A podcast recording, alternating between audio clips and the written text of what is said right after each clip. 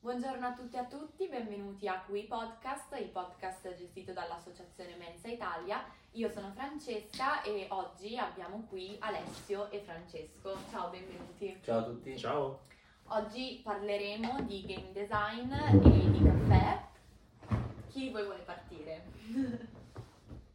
Prego, ti cedo la parola. Va bene. Allora, Ok, game design è l'argomento di Francesco che sta costruendo un gioco da tavolo, un grandissimo appassionato di giochi che sta addirittura costruendo il suo primo gioco, per cui siamo molto contenti di capire un po' cos- cosa c'è dietro alla costruzione di un gioco Sì. da tavolo. è un mondo vasto e variegato. Io sono, eh, non sono un professionista, lo faccio per hobby e ho deciso di mettermi a cercare di fare un gioco e ehm, è un'esperienza che è molto si sta rivelando ehm, difficile e però mi sta dando anche tanta soddisfazione. Quali sono secondo te le competenze che bisogna avere per costruire un gioco da tavolo?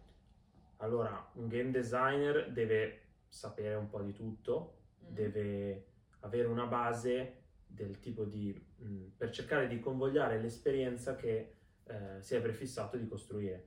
Eh, nel mio caso io adesso sto lavorando con un coautore a- al mio primo gioco, il mio primo gioco è un'esperienza ehm, abbastanza mentale, come dire, e che ricorda per certi aspetti gli scacchi e altri giochi astratti, tradizionali, com- come potrebbe essere il Go, ma volendo banalizzare come potrebbe essere anche il Tris, ok? Un Mm. gioco molto semplice che tutti abbiamo giocato a un certo punto. Ci sono quindi degli obiettivi specifici che i giocatori dovranno andare a Sì, raggiungere? sì, sì, assolutamente, ma in- la cosa più importante è che il gioco si prefissa di mettere due giocatori uno contro l'altro e eh, è uno scontro mentale in cui bisogna cercare di prevedere le mosse dell'avversario, prevedere la situazione come si evolverà sulla scacchiera di gioco e ehm, quindi eh, si ha questa sensazione di eh, questo continuo scontro eh, cerco di fregarti, cerco di anticipare le tue mosse e in generale per un gioco di questo genere quello che serve è innanzitutto avere un'esperienza con il genere, che è sempre importante, e poi una certa capacità di riuscire a creare quello che poi è il bilanciamento interno del gioco, quindi eh, questo coinvolge delle, delle skill, delle abilità che potremmo definire nell'ambito della matematica, ma anche nell'ambito della capacità di prevedere i comportamenti delle persone in un dato contesto. Mm, E quindi questo tipo di gioco, cioè mi pare di aver capito un gioco molto di strategia, anche di previsione della mossa dell'altro, Sì, è il tipo di gioco che piace a te, cioè che prediligi, oppure ti sei lanciato su una cosa completamente diversa dal tuo solito? Guarda, io credo che i giochi siano un po' come eh, la cucina, non c'è Mm. il, il piatto giusto per ogni occasione, no? Ehm, Ok. quindi, allo Mi stesso, piace questa, questa similitudine. quindi allo stesso modo, come non c'è il piatto giusto per ogni occasione, non c'è il gioco giusto per ogni occasione. Quindi eh, questo qui, appunto, già mh, per, quello, eh, per come è definito, essendo ad esempio un gioco per due giocatori, eh, va a identificare una nicchia di comportamenti, una nicchia di, di situazioni sociali in cui eh, si può intavolare che è eh, relativamente ristretta.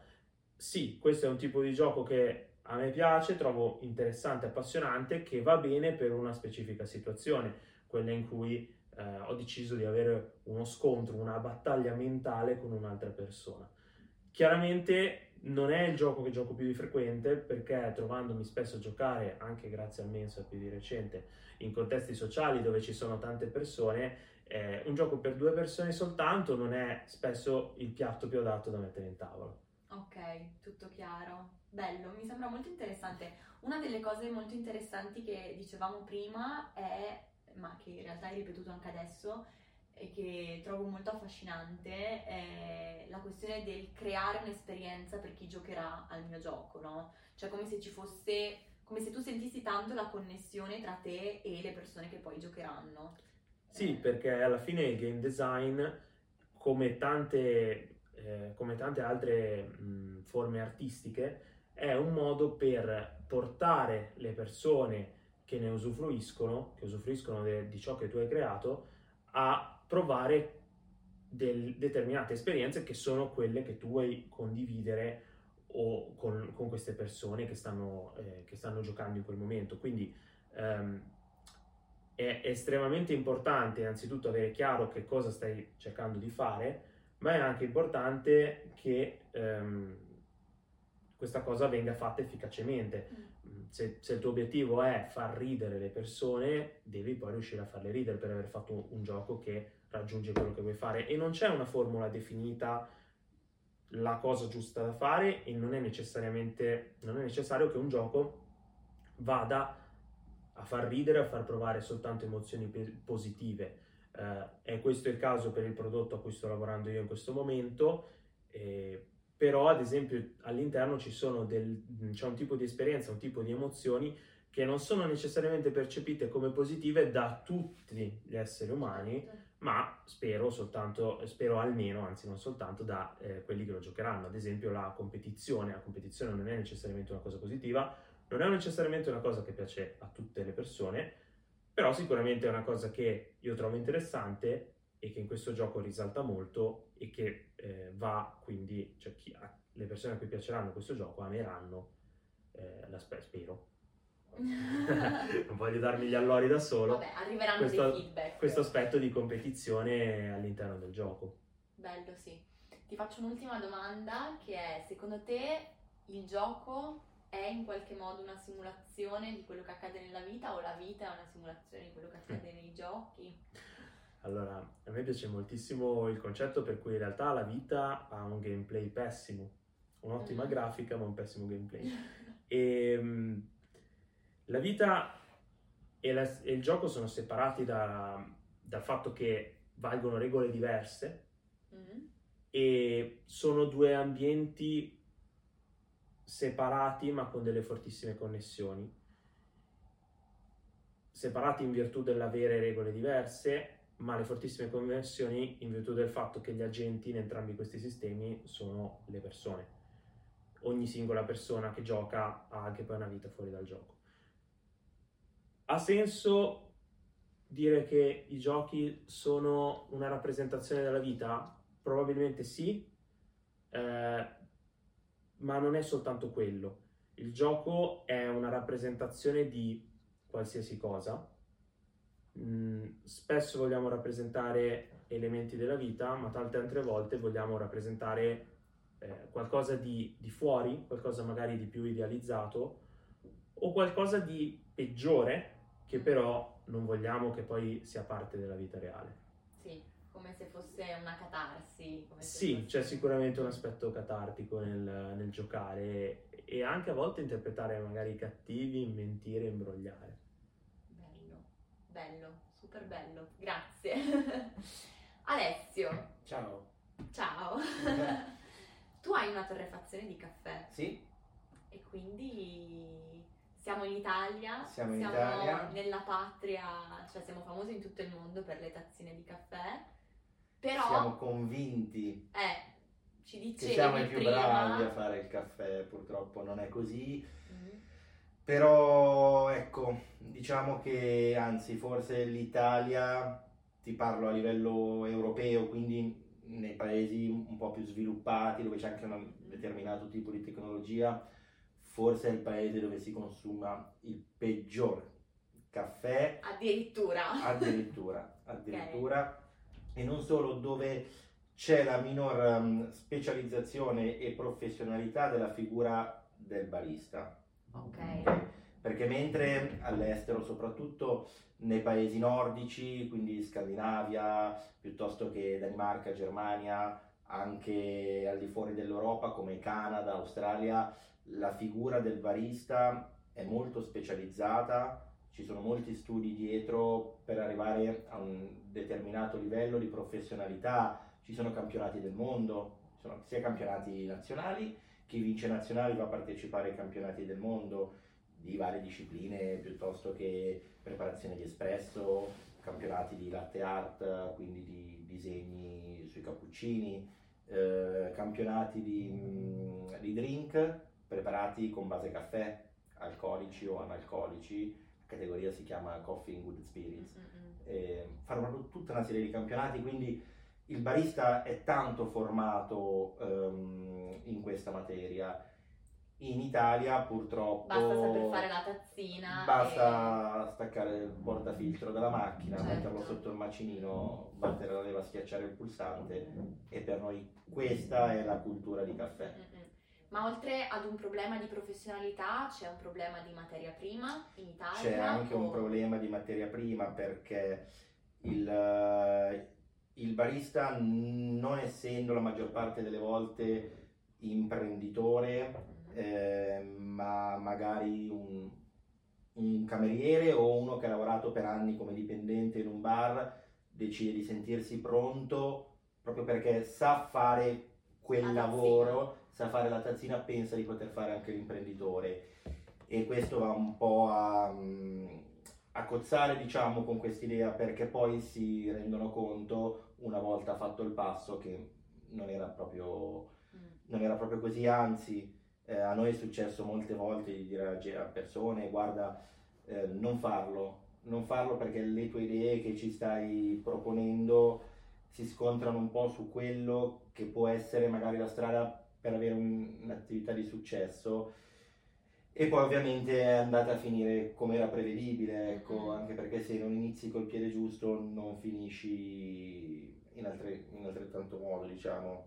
Mm. E... Se volessimo, scusami, Sì. prego, prego. No, il problema qual è quindi? Che anziché puntare alla qualità e anche all'indipendenza da un, da un fornitore, eh, ma non solo nel mondo del caffè, anche ehm, altri- con altri fornitori, per avere attrezzatura gratuita, per avere magari sconti importanti, si fa riferimento a questo, quindi scelgo il fornitore che mi dà più attrezzatura incomodato, scelgo il fornitore che mi fa una scontistica maggiore a discapito del, del prodotto e legandosi con, eh, con contratti, perché ovviamente se io ti do dell'attrezzatura incomodato non te la sto regalando, anzi tu me la stai pagando, me la stai pagando il doppio di quella che costa, perché se io ti vincolo a tot euro al chilo di caffè ehm, per l'attrezzatura che ti ho dato per 5 anni, se un barista si fa due conti, non serve una laurea in matematica, è proprio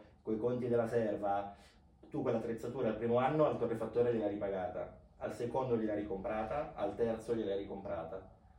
E se non ricevi in cambio un buon servizio non ti puoi neanche lamentare perché sei legata a un contratto che tu hai firmato, la maggior parte dei baristi non leggono ciò che firmano, quando ci capita magari di, di interfacciarci, perché magari un barista vuole cambiare fornitore e gli chiedi che, che tipo di contratto ha firmato, loro pensano di non avere penali, pensano di essere liberi, poi ci fanno vedere il contratto, quando gli facciamo vedere le clausole che ci sono scritti, eh, rimangono un po', ci restano, certo, perché ti potrei raccontare di, di contratti che magari io ti, ti faccio uno sconto anticipato di 10.000 euro, ok? Nel corso del lavoro tu me ne hai rimborsati già 5.000, diciamo, no?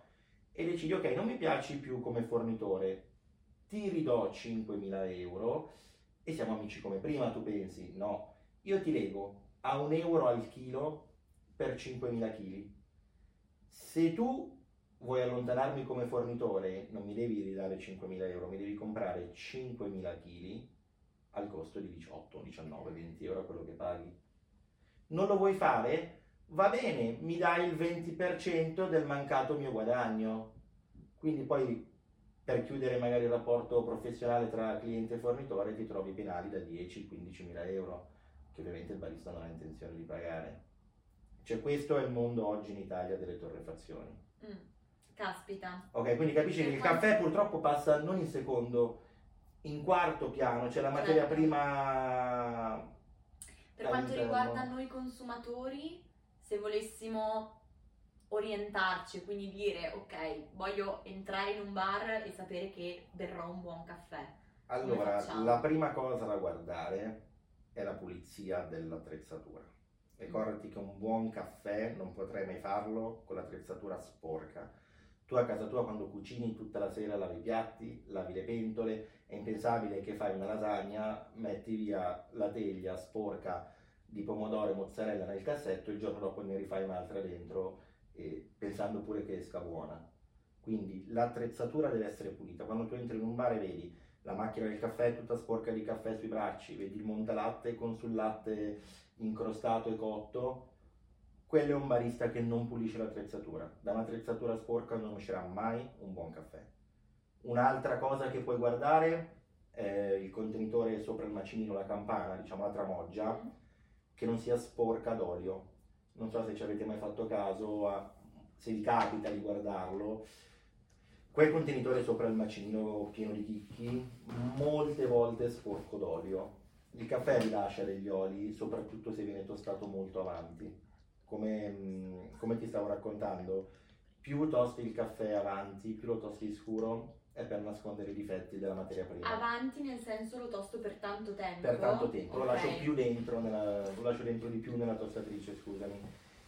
E lasciandolo dentro di più si arriva a, a un fenomeno che in, in, in, scusami, è chiamato secondo crack. Okay? ok? Il caffè quando cuoce eh, fa tipo popcorn. Ok. okay? Assorbe calore, assorbe calore, l'acqua l'umidità contenute all'interno eh, generano vapore. Questo vapore va fa scoppiare, fa scoppiare il, chicco. il, chicco. il primo crack ehm, è d'obbligo, nel senso avviene intorno ai 190-200 gradi e dal primo crack in poi si chiama tempo di sviluppo del mm-hmm. chicco. Il caffè in quel periodo andrebbe estratto dalla tostatrice in base a delle caratteristiche che tu vuoi dare poi alla tazzina decidi quanto tempo di sviluppo darà il chicco. Se però continui a lasciarlo dentro si arriva a un secondo crack dove il caffè però viene già quasi completamente bruciato e carbonizzato se tu lasci dentro la pizza va bene fare la crosta, va bene certo. buona, ma a un certo punto poi diventa tutta completamente nera. Sei già andata oltre, cioè hai eliminato tutte le qualità organolettiche che poteva avere il chicco, hai eliminato qualsiasi aroma, il caffè sarà amaro e bruciato. Certo. E quindi tu sarai poi obbligata a metterci una o due bustine di zucchero in, in tazza, ma un caffè buono non serve lo zucchero per eh, averlo. Infatti questa cosa la diciamo e la ripetiamo la perché ripetiamo. tante persone ancora sono convinte. Non serve mettere lo zucchero in un caffè buono, anzi se vi trovate, vi sentite quasi obbligati a mettere lo zucchero perché non riuscite a averlo, probabilmente quello è un indizio che il caffè che state bevendo non è buono. Mm. È molto, molto interessante anche questo punto e anche il fatto che sia un'abitudine così radicata invece, no? Cioè, per noi è assolutamente normale chiedere vuoi lo zucchero nel caffè, ma... Brava. Un'altra cosa che puoi guardare per capire se il caffè è stato preparato correttamente è proprio il caffè stesso. Mm.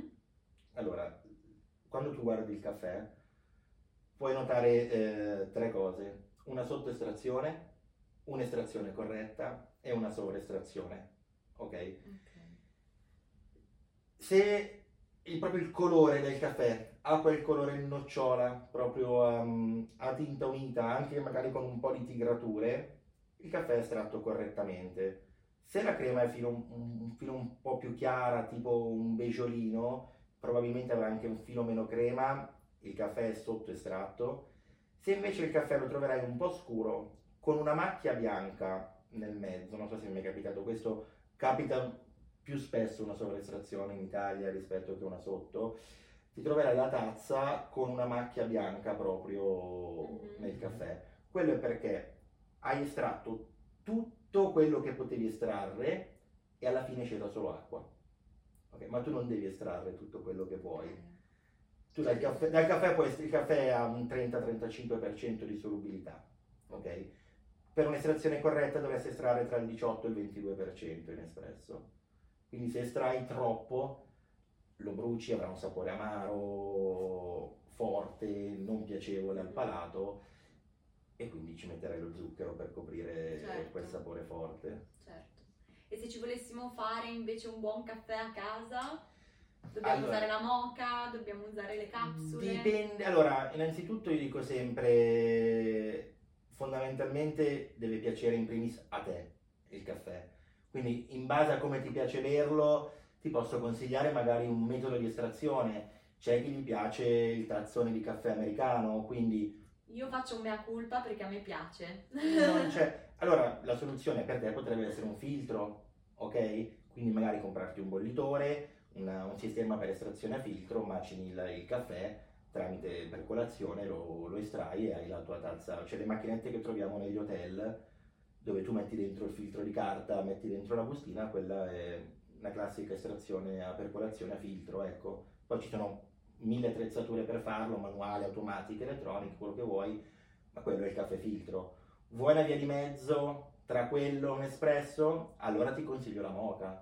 La moca è un buon compromesso sia come lunghezza di bevanda, perché è un po' più dell'espresso, ma molto meno del- Dell'americano. dell'americano, del filtro, e anche come intensità è una via di mezzo tra il filtro e, mm, e l'espresso. E sono quelli un po' più facili da fare a casa, ecco. Mhm. Un, piccolo segreto che non tutti sanno, la moca si prepara con l'acqua calda. L'acqua va fatta bollire prima, Ok. perché se tu metti l'acqua fredda nella moca, nel tempo in cui tu porti l'acqua a temperatura, quel calore ti sta bruciando il caffè. Tu dirai, Questa, non- questa è una rivelazione che farà indignare le nonne e i nonni italiani. Tu dirai, non me ne sono mai accorto, certo, perché tu compri al supermercato il mattoncino moca macinato dove lo paghi un euro con sacchetto, plastica intorno, dentro tu non vedi il chicco perché il già macinato, il problema di comprare il caffè già macinato che non vedi a monte com'era il, il Mhm. chicco, quindi se era brutto, deformato o tostato in maniera errata non lo vedi, per quello costa sempre meno il macinato. macinato. Consiglio sempre di comprare in grani e macinarselo. Uno, perché è più buono il caffè, e due, perché vedi realmente cosa stai comprando. La, la macinazione è già una lavorazione, a parte la perdita di aromi, perché il caffè macinato andrebbe usato entro mezz'oretta da, da quando viene macinato. E quindi già comprandolo di bassa qualità non avrà aromi. Che lo brucio con l'acqua mm, bollente o che lo faccio, il sapore sarà È sempre sempre amaro. uguale, certo. Quindi partire da un'ottima materia prima ti può far notare le differenze. E seconda cosa, che molti magari non sanno, che l'ingrediente principale del caffè è l'acqua. Eh beh, sì, certo, perché Se ci essendo- pensi anche nell'espresso, che è la bevanda con più alta concentrazione di caffè, l'acqua occupa un 90% della ricetta Certo. ok? Nel filtro addirittura il 98%. Quindi una buona acqua è la base per avere un buon caffè. Non usare quella del rubinetto, proprio mai. Uno perché poi va a generare calcare nelle attrezzature e bisogna usare un'acqua con un basso residuo fisso. Non so se si possono fare nomi di marchi Eviterei. di acqua, però Ma quelle- l'abbiamo capito. quelle, no, quelle con poco sodio che hanno calcio e magnesio nella giusta quantità, ci sono dei parametri tecnici dell'acqua, però ecco, acqua in bottiglia, basso residuo fisso potrebbe essere un buon compromesso, ecco. E si lava la moca oppure no? Sempre.